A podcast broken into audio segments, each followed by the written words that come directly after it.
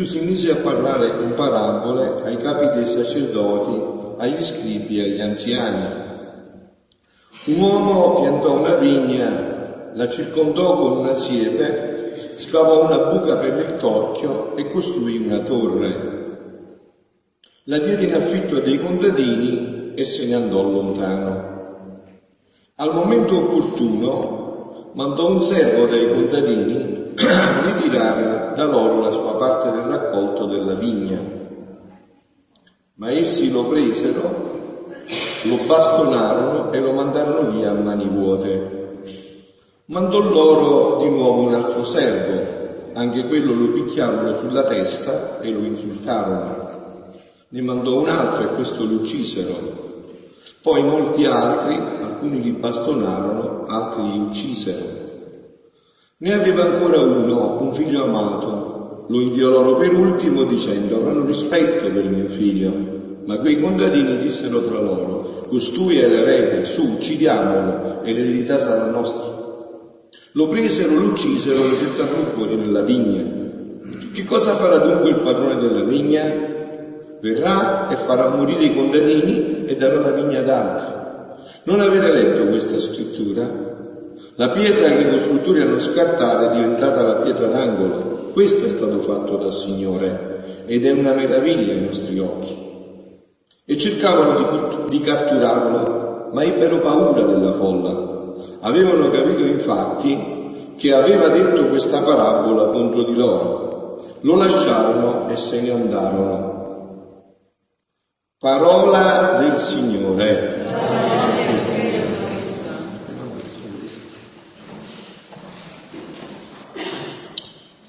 Siano lodate queste letture, no? Che poi io però utilizzerò anche per portare l'argomento più avanti nel dono della divina volontà di cui domani abbiamo la grazia di questi tre giorni di ritiro insieme, di, veramente di seminario insieme. No? Diceva stamattina Papa Francesco, prendendo spunto dalla lettura di Tobia, avete sentito no? la proclamazione, di qui la riflessione di Papa Francesco che fa sulle 14 opere di misericordia corporale e spirituale. Le conoscete, vero? 14 opere di misericordia, andate a mangiare le affamati, andate a bere le sedate, c'è un aspetto corporale ma c'è anche un aspetto spirituale, ehm, visitare gli ammalati, ma c'è anche l'aspetto però spirituale, ehm, istruire, ammonire e pregare. Per esempio qua ogni sera noi abbiamo scelto, abbiamo dato questo taglio, no?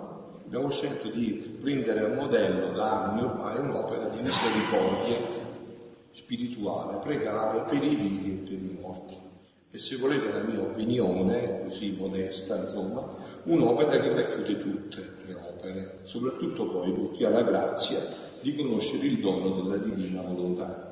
Pregare per i vivi per i morti, no? E Papa Francesco quindi stamattina accennava a quest'opera di misericordia Dice cioè soffrire con chi soffre, Papa Francesco. Un'opera di misericordia non è, una, non è fare una cosa per scaricare la coscienza.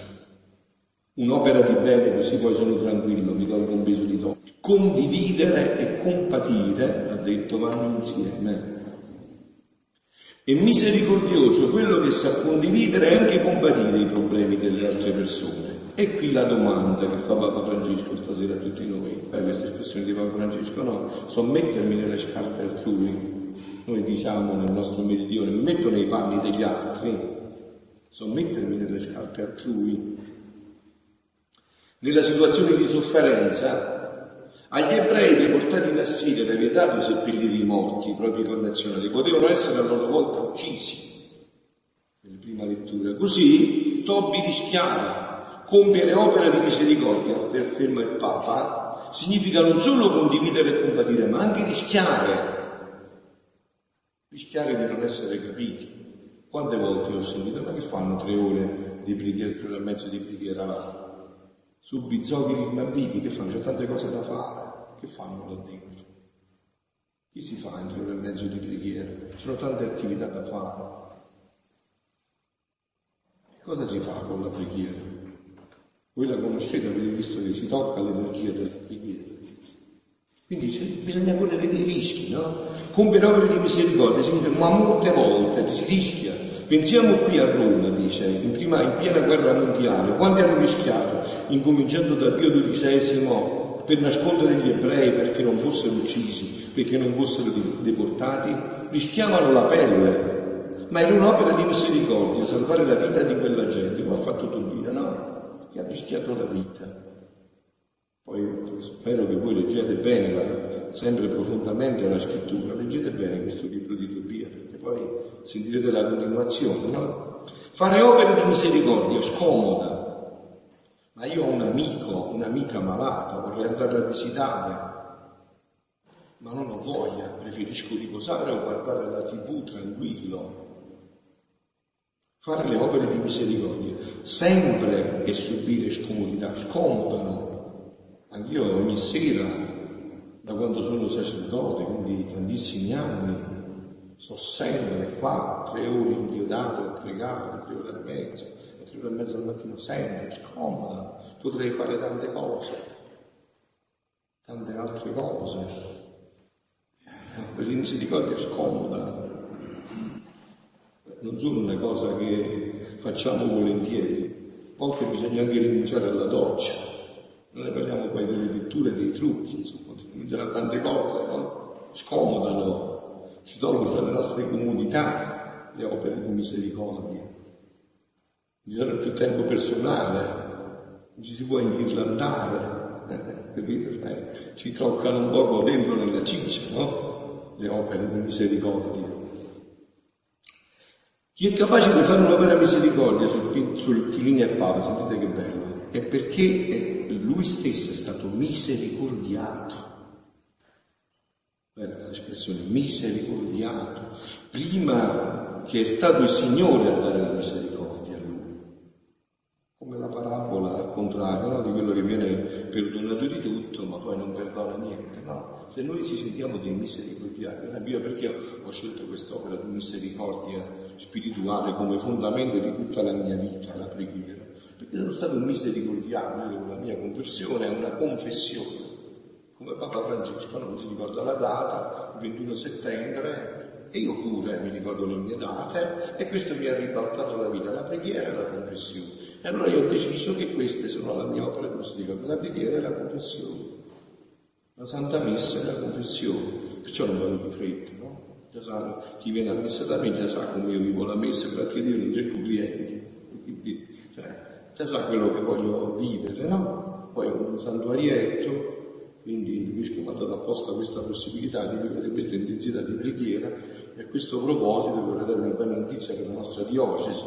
Oggi a mezzogiorno è stato fatto un nuovo vescovo di Trivendo, la diocesi di Pilantanova, ed è il vicario Don Claudio Palumbo, è stato nominato vescovo e andrà a fare il vescovo a Trivendo fra poco, no? Don Claudio Palumbo il vicario generale della nostra diocesi proprio stamattina, no? E se noi facciamo queste cose è perché il Signore ha avuto pietà di noi. E pensiamo ai nostri peccati, ai nostri sbagli, e come il Signore ci ha perdonato, ci ha perdonato tutto, ha avuto questa misericordia, ci ha misericordiato. E noi facciamo lo stesso con i nostri fratelli, le opere di misericordia, conclude Francesco, sono quelle che ci tolgono dall'egoismo e ci fanno imitare Gesù più da vicino. Ve l'ho detto, no? Le opere di misericordia tolgono la comodità. Se tu provi un poco, no? A stare ogni sera, sempre, tre ore più in preghiera, ogni sera. Due rosari, la messa, ogni giorno, sempre. Piove, non piove, senti l'entusiasmo, non lo senti, senti il fervore, senti l'aridità, eh, sì, devi combattere col tuo egoismo, capito? Andare a visitare l'ammalato, eh, l'altro che ti rompe le scatole perché vuole parlare, eh, capito? Quindi devi togliere il tuo egoismo, no? Togliere il tuo egoismo per donare tutto questo. No? Però voi siete qua per qualcosa di ancora più meraviglioso, soprattutto quello che dovremmo vivere questi giorni, no? in cui siamo insieme a fare questo seminario su, questi, su questo dono della divina volontà. Detto Gesù, dal Signore è stato fatto questo ed è mirabile ai nostri occhi, no? È mirabile ai nostri occhi. E dice a Luisa, figlia mia, tutto a noi è possibile. Le impossibilità, le difficoltà, gli scogli insormontabili delle creature si sciolgono innanzi alla nostra maestà suprema, come neve di rimpetto a un sole ardente. Il tutto sta se noi vogliamo, tutto il resto è nulla. Guardate, queste tre righe basterebbero per tutto. Di nuovo. E questo supera tutti i ragionamenti, perché l'atto più ragionevole e bello della ragione è riconoscere che Dio supera la ragione e può fare questo l'atto più ragionevole. Dio supera la ragione e può fare quello che vuole sempre fino in fondo ed è sempre tutto ragionevole, perché la fede non è qualcosa che ottiene la ragione, è qualcosa che sublima la ragione. Blaise Pascal diceva proprio questo, l'atto più ragionevole è riconoscere che ci sono un'infinità di cose che la superano la ragione e in cui bisogna entrare con la fede. Questo è l'atto più ragionevole. È vero, questo è l'atto più ragionevole. Quindi dice, il tutto sta se noi vogliamo, tutto il resto è nulla. Non successe così nella redenzione. Il peccato abbondava più che mai. Appena un piccolo nucleo di gente sospirava il Messia e in mezzo a questo nucleo quante ipocrisie. Sembra che sta parlando di noi cristiani, no? Quante ipocrisie, quanti peccati di tutte le specie. Spesso idolatravano, ma era decretato che io dovevo venire sulla terra. E innanzi ai miei decreti, ai nostri decreti, tutti umani non possono impedire quello che vogliamo fare. Un atto solo di nostra volontà ci glorifica più che ci offendono tutti i mali e peccati che si commettono dalle creature. Perché il nostro atto di volontà è divino e immenso e nella sua immensità abbraccia tutta l'eternità, tutti i secoli e si stende a tutti. Quindi non è della nostra infinita sapienza non dar vita ad un atto della nostra volontà per i mali delle creature. Noi ci mettiamo dal nostro lato divino e facciamo quello che dobbiamo fare e le creature le lasciamo fare nel loro lato umano e facendo da sovrani signoreggiamo tutto e tutti, anche sul male, e mettiamo fuori i nostri decreti. Ecco, vedete, vedete, questa è una grande la, l'opera di misericordia, io ritengo più urgente, ma lo vedo anche quello che fa Papa Francesco, è proprio questo, ridare speranza all'umanità.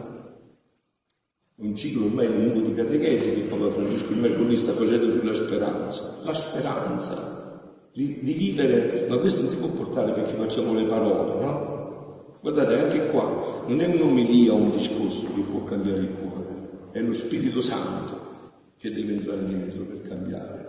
Ora, come fu decreto nostro la mia venuta sulla terra, così è decreto nostro il regno della nostra volontà sulla terra.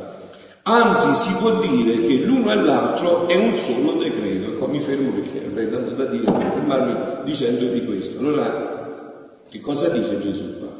Come fu decretato che lui doveva incarnarsi in quel momento fu anche decretato che doveva venire la pienezza di questa internazione. E qual è la pienezza dell'incarnazione? Che Gesù ci dà ancora le chemioterapie, le cobalto, ci mette un po' di cerotti, ci dà qualche aspirina. Qual è la pienezza? Che l'uomo deve ritornare nello splendore in cui era stato creato, quella meraviglia in cui Dio l'aveva creato. E qua mi fermo sottolineando quest'opera di misericordia che vi ho detto che io ho scelto come fondamento della mia vita pregare per i vivi e La preghiera, no? La preghiera. Che mi pare forse è così cara non lei tanto la preghiera, eh? parla solo di questo.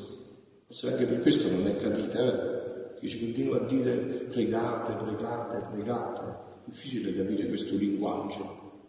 No? Difficile capire questo linguaggio. Perché a noi ci piace parole, parole, parole, come le canzoni di Nino, no? Pregate, pregate, pregate. Più difficile entrare in questa dinamica, no? Questa dinamica profonda della preghiera, della preghiera. E mi voglio fermare un attimo qua, perché questo regno di cui vi parlo, la specialista è proprio lei, la Beata Vergine Maria, la Madonna, lei conosce tutti i dettagli di questo dono che deve entrare prepotentemente nell'umanità. Mi sapresti dire perché, mm, faccio una domanda, portatevela nel cuore, voglio vedere se nel vostro cuore poi sapete rispondere, perché Gesù si è incarnato duemila anni fa, duemila passa anni fa, e non 3500 anni fa o 700 anni fa? Abbiamo detto che Dio può fare tutto quello che vuole, quando vuole, come vuole, ma non è che fa i capricci, quello dice Alberto, non fa i capricci Dio. C'è sempre una ragione, di là, di là, vedrete tutto. Capirete tutto, che tutto è stato fatto con somma sapienza. Perché? Perché? Perché in Dio non c'è il tempo, è vero che non c'è il tempo in Dio, Dio non esiste il tempo, no, se no sarebbe eh, un Dio difettoso. Dio è tutto sempre attuale, sempre tutto in atto, tutto presente. Quindi non conta il tempo in Dio, contano le preghiere. Ah, ecco perché chi sta in Dio ci dice sempre pregate, pregate, contano le preghiere, le sofferenze, offerte, i sacrifici. Allora quando si è incarnato Dio? Dio Abba Eterno aveva stabilito che Gesù, seconda persona della Santissima Trinità, si sarebbe incarnata quando si raggiungeva un numero di preghiere, di offerte, di sacrifici tali che tutti gli attributi di Dio, eh, udite, udite, eh, figlioli, udite perché insomma io eh, quello che dico mi, mi, assumo tutta la responsabilità perché conosco profondamente la dottrina della Chiesa. No? Tutti, tutti, gli attributi di Dio erano in equilibrio. La giustizia, la misericordia, che la misericordia sta qua, la giustizia, tutti in equilibrio. E quindi ci voleva un numero di preghiere, di offerte, di sacrifici. Qui c'erano tutti i, sacrifici di Abramo, Isacco, Giacobbe, Isaia, Geremia, e non sono bastati.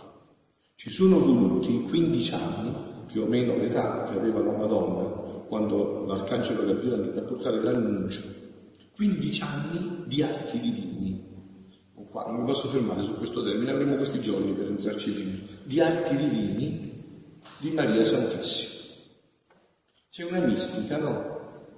Che racconta che lei sta, c'è la Madonna piccolina, tre anni, e sta chiedendo alla mamma, a Anna Sant'Anna, sulla Sacra Scrittura, no? gli dice quanto sarà il tempo, quanto è stabilito nella Scrittura il tempo in cui Dio si deve incarnare, deve venire figlio di Dio. E Sant'Anna gli dice, eh, ci vorranno ancora un 30 anni, tutto questo tempo, ancora tutto questo tempo, dice. Ma se io mi chiudessi nel Tempio, mamma, e pregassi e facessi sacrifici, potrei abbreviare questo tempo.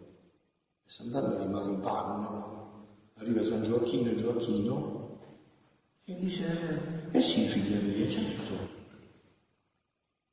potresti fare questo.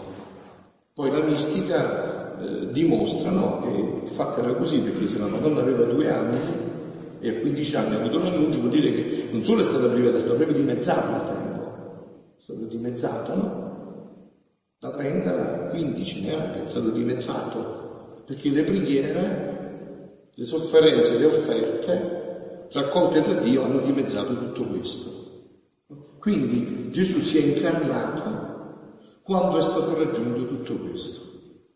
Ma adesso deve arrivare il regno della divina volontà, perché ho scelto l'opera di misericordia della preghiera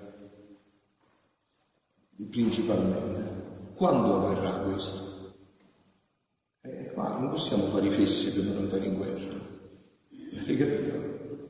Avverrà quando insieme abbiamo fatto raggiungere quel numero di preghiere, di sacrifici, di atti, per chi conosce questo dono della mia volontà, in cui tutti gli attributi di Dio si riequilibrano e ditemi voi, figlioli, se voi conosceste o conoscerete o approfondirete questo dono che Dio vuole fare all'umanità, ma non è forse questa la più grande opera di carità che è consegnata nelle nostre mani? Affrettare con Maria questo tempo, affrettarlo nell'umanità, perché vedete il nostro compito adesso è duplice e concludo, eh? è duplice e concludo. Noi possiamo affrettare questo tempo e quindi diminuire l'intensità della purificazione. che vedete che è in atto, è vero che lo vedete che è in atto, no, ve ne accorgete. Limitare l'intensità della purificazione, affrettando il tempo di questo regno dell'umanità. Siano lodati Gesù e Maria. Sempre.